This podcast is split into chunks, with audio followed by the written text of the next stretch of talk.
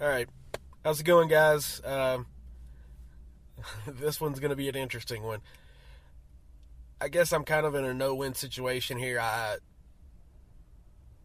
if I do a podcast and I ask the questions that everybody wants to know, I'm complicit and I'm a fanboy, as some people uh, quote unquote call me.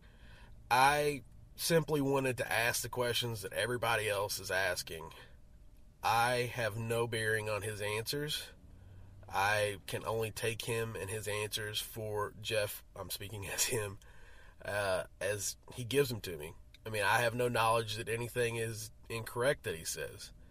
So, just want to give you his perspective, Jeff's perspective on everything that's gone down, a lot of the things that have been said about him, um, complaints about trash cans and flavoring and all this stuff that in general would seem outlandish to people, but in the grand scheme of bourbon pages is just another day.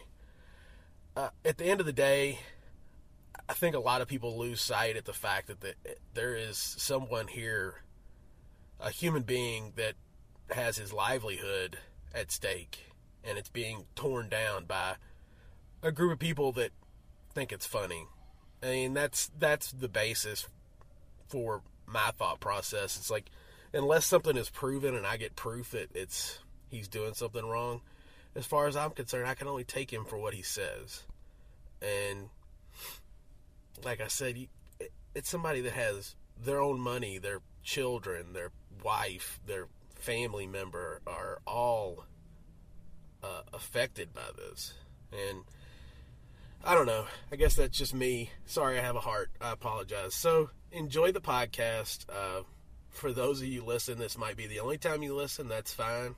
If you want to keep listening, that's fine too. Uh, just no, I didn't give my opinion on this podcast. I just let Jeff speak and give his piece. So enjoy.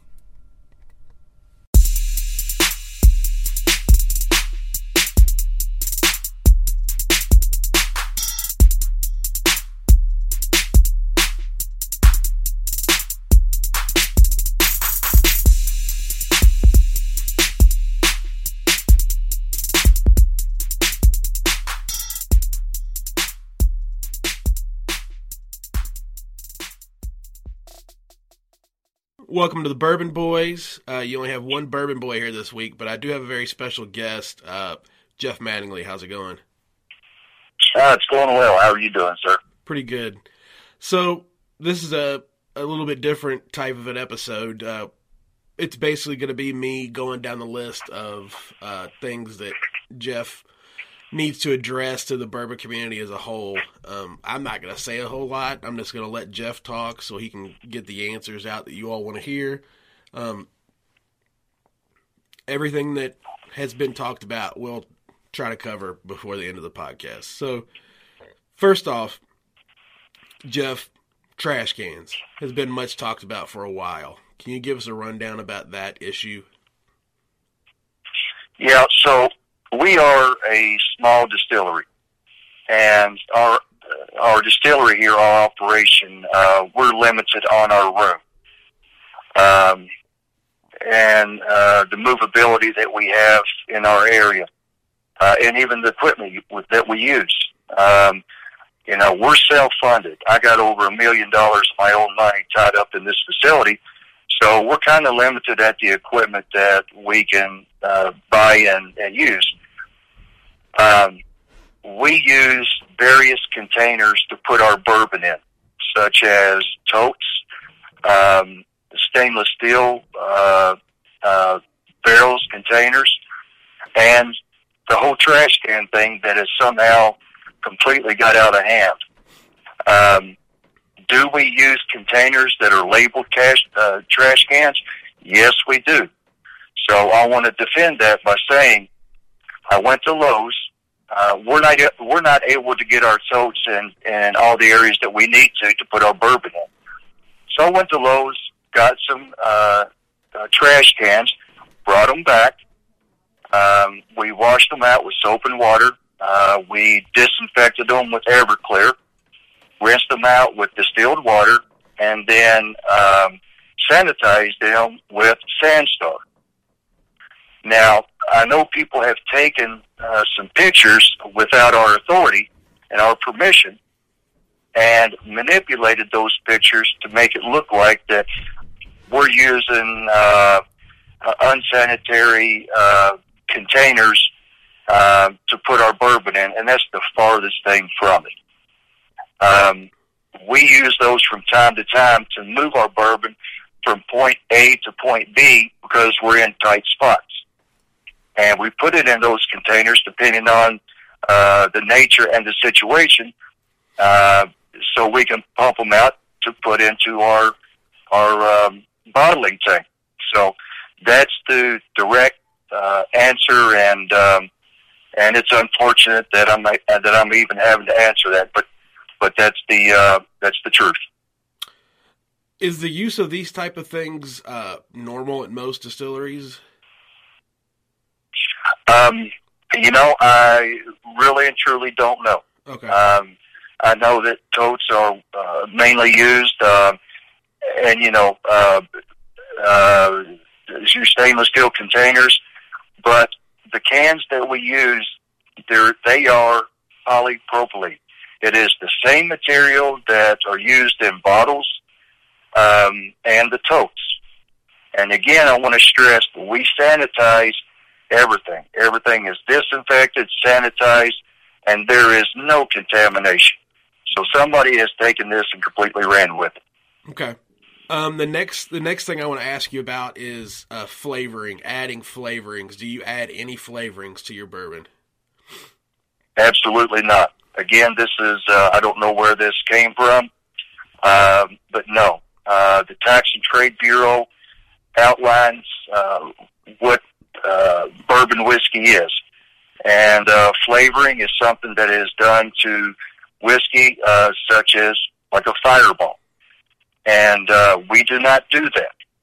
I craft and finish each barrels uh, differently and um, uh, to be unique, and there is absolutely positively no flavoring added whatsoever.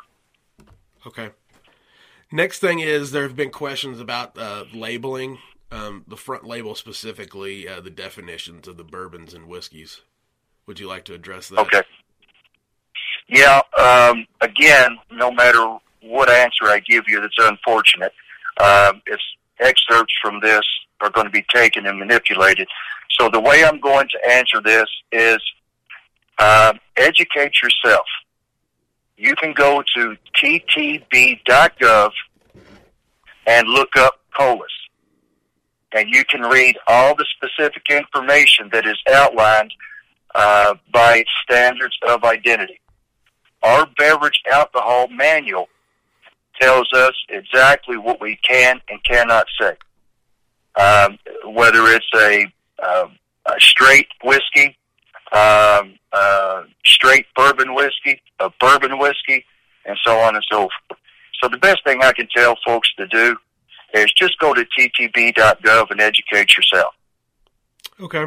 Um, so the next thing is uh, market manipulation. I've been hearing a lot about market manipulation. Uh, bottles sold before it was released to the distillery. Uh, maybe some bottles that were not released when you said you were going to release 120 bottles. You released 40 or 50. Um, can you can you start off with the bottle that was sold before release date first, and then maybe go into the uh, reasoning why you had less bottles? Um, okay, so market manipulation I don't even know how to do that. Um, I am not aware of any bottles um, from this distillery that has been given uh, to do that. Now, I am aware of a couple of our bottles going up on the, I believe, secondhand market to raise money for charity and for uh, a, a personal friend of mine because he experienced a tragedy in his family and we were blessed to help um, raise over $10,000 uh, and we're not going to apologize for that. Uh, we were blessed to be able to that one of our products was able to do that. But no, I am not aware of any bottles being sold on the secondhand market before the release to uh, inflate the prices. And can you explain to us why uh, you had said they were going to release 120 of your last release and ended up releasing 40 to 50? So we had two releases, and uh, I'm not a jur- I'm not a sh- I'm not sure of the exact number. One release I believe was 150, and um, the other release that we did um, was uh, 40, 50 bottles. It could be more, it could be less. Um, that was an oversight on my part. Um, I thought we had enough labels, and we didn't. I just completely, um, uh, um, I just lost a roll of labels. That that's as direct and as point blank as I can get. And some people have said something about you uh, breaking bottles. Were there any bottles broken in anger, or did you have a mishap at the distillery, or what? I have no idea. Okay. Uh, that much, I have absolutely no idea. Now, I know during our bottling, there were a couple of bottles that were dropped, Okay. and you know, if somebody took that and ran with it, then uh, you know, uh, it, it's it's a shame. Okay. Uh. So let's let's talk about uh, an incident you had with a fellow podcaster, uh, a gentleman that came in to do a podcast with you. Can you just let us know uh, how that situation went down from your perspective? Uh, yes, um, a very unfortunate situation again. Um, I had a young man came in that was scheduled to do a podcast, and I suggested to him, and the reason for his podcast is he was um, he wanted to ask questions about uh, the private barrel selection experience that we offer because it's uh, it's it's not uh, it's different from the rest of the industry. So I suggested that um, I give him his own personal private barrel selection, and that way, when we did the podcast, that he could uh, he, he could understand it a little bit better, and it would make more sense on his podcast. And I told him, I said, look, you know, we'll do the private barrel selection first, and you can even uh, blend your own bottle. And afterwards, we'll sit down and do the podcast. I don't know how much more accommodating I could have been. Um, towards the end of the uh, his personal blend, uh, it was brought to my attention that he was sending and receiving text messages, and he was uh, unfortunately had a hidden agenda for being there. And uh, he and his fellow group members were playing a game called Mattingly Bingo. And from the best I can understand, um, he and his friends uh, in the same group, um, every time he got, he did something or got me to say or do, he would get points for doing that. And as ridiculous as this cat, ridiculous as this sounds, I can't even make this up. Uh, and I do want to say everything that I've talked about uh, and told you so far. We have uh, screenshots from the um, uh, uh, from Facebook and the uh, groups to uh, confirm everything that I'm saying. Okay. And there's there's been speculation that you may have gotten mad and yelled at him. Is that actually the case of what happened from your perspective? Well, I don't know how uh, this young man perceived it. Um, what I did was scolded him for taking advantage uh, because I brought to, brought it to his attention and told him that we knew about the um, uh, the text messages um, that he uh, sent and received over a period of uh, three to four hours while he was here. Um, and I had uh, two of my staff members that were with me whenever I questioned him.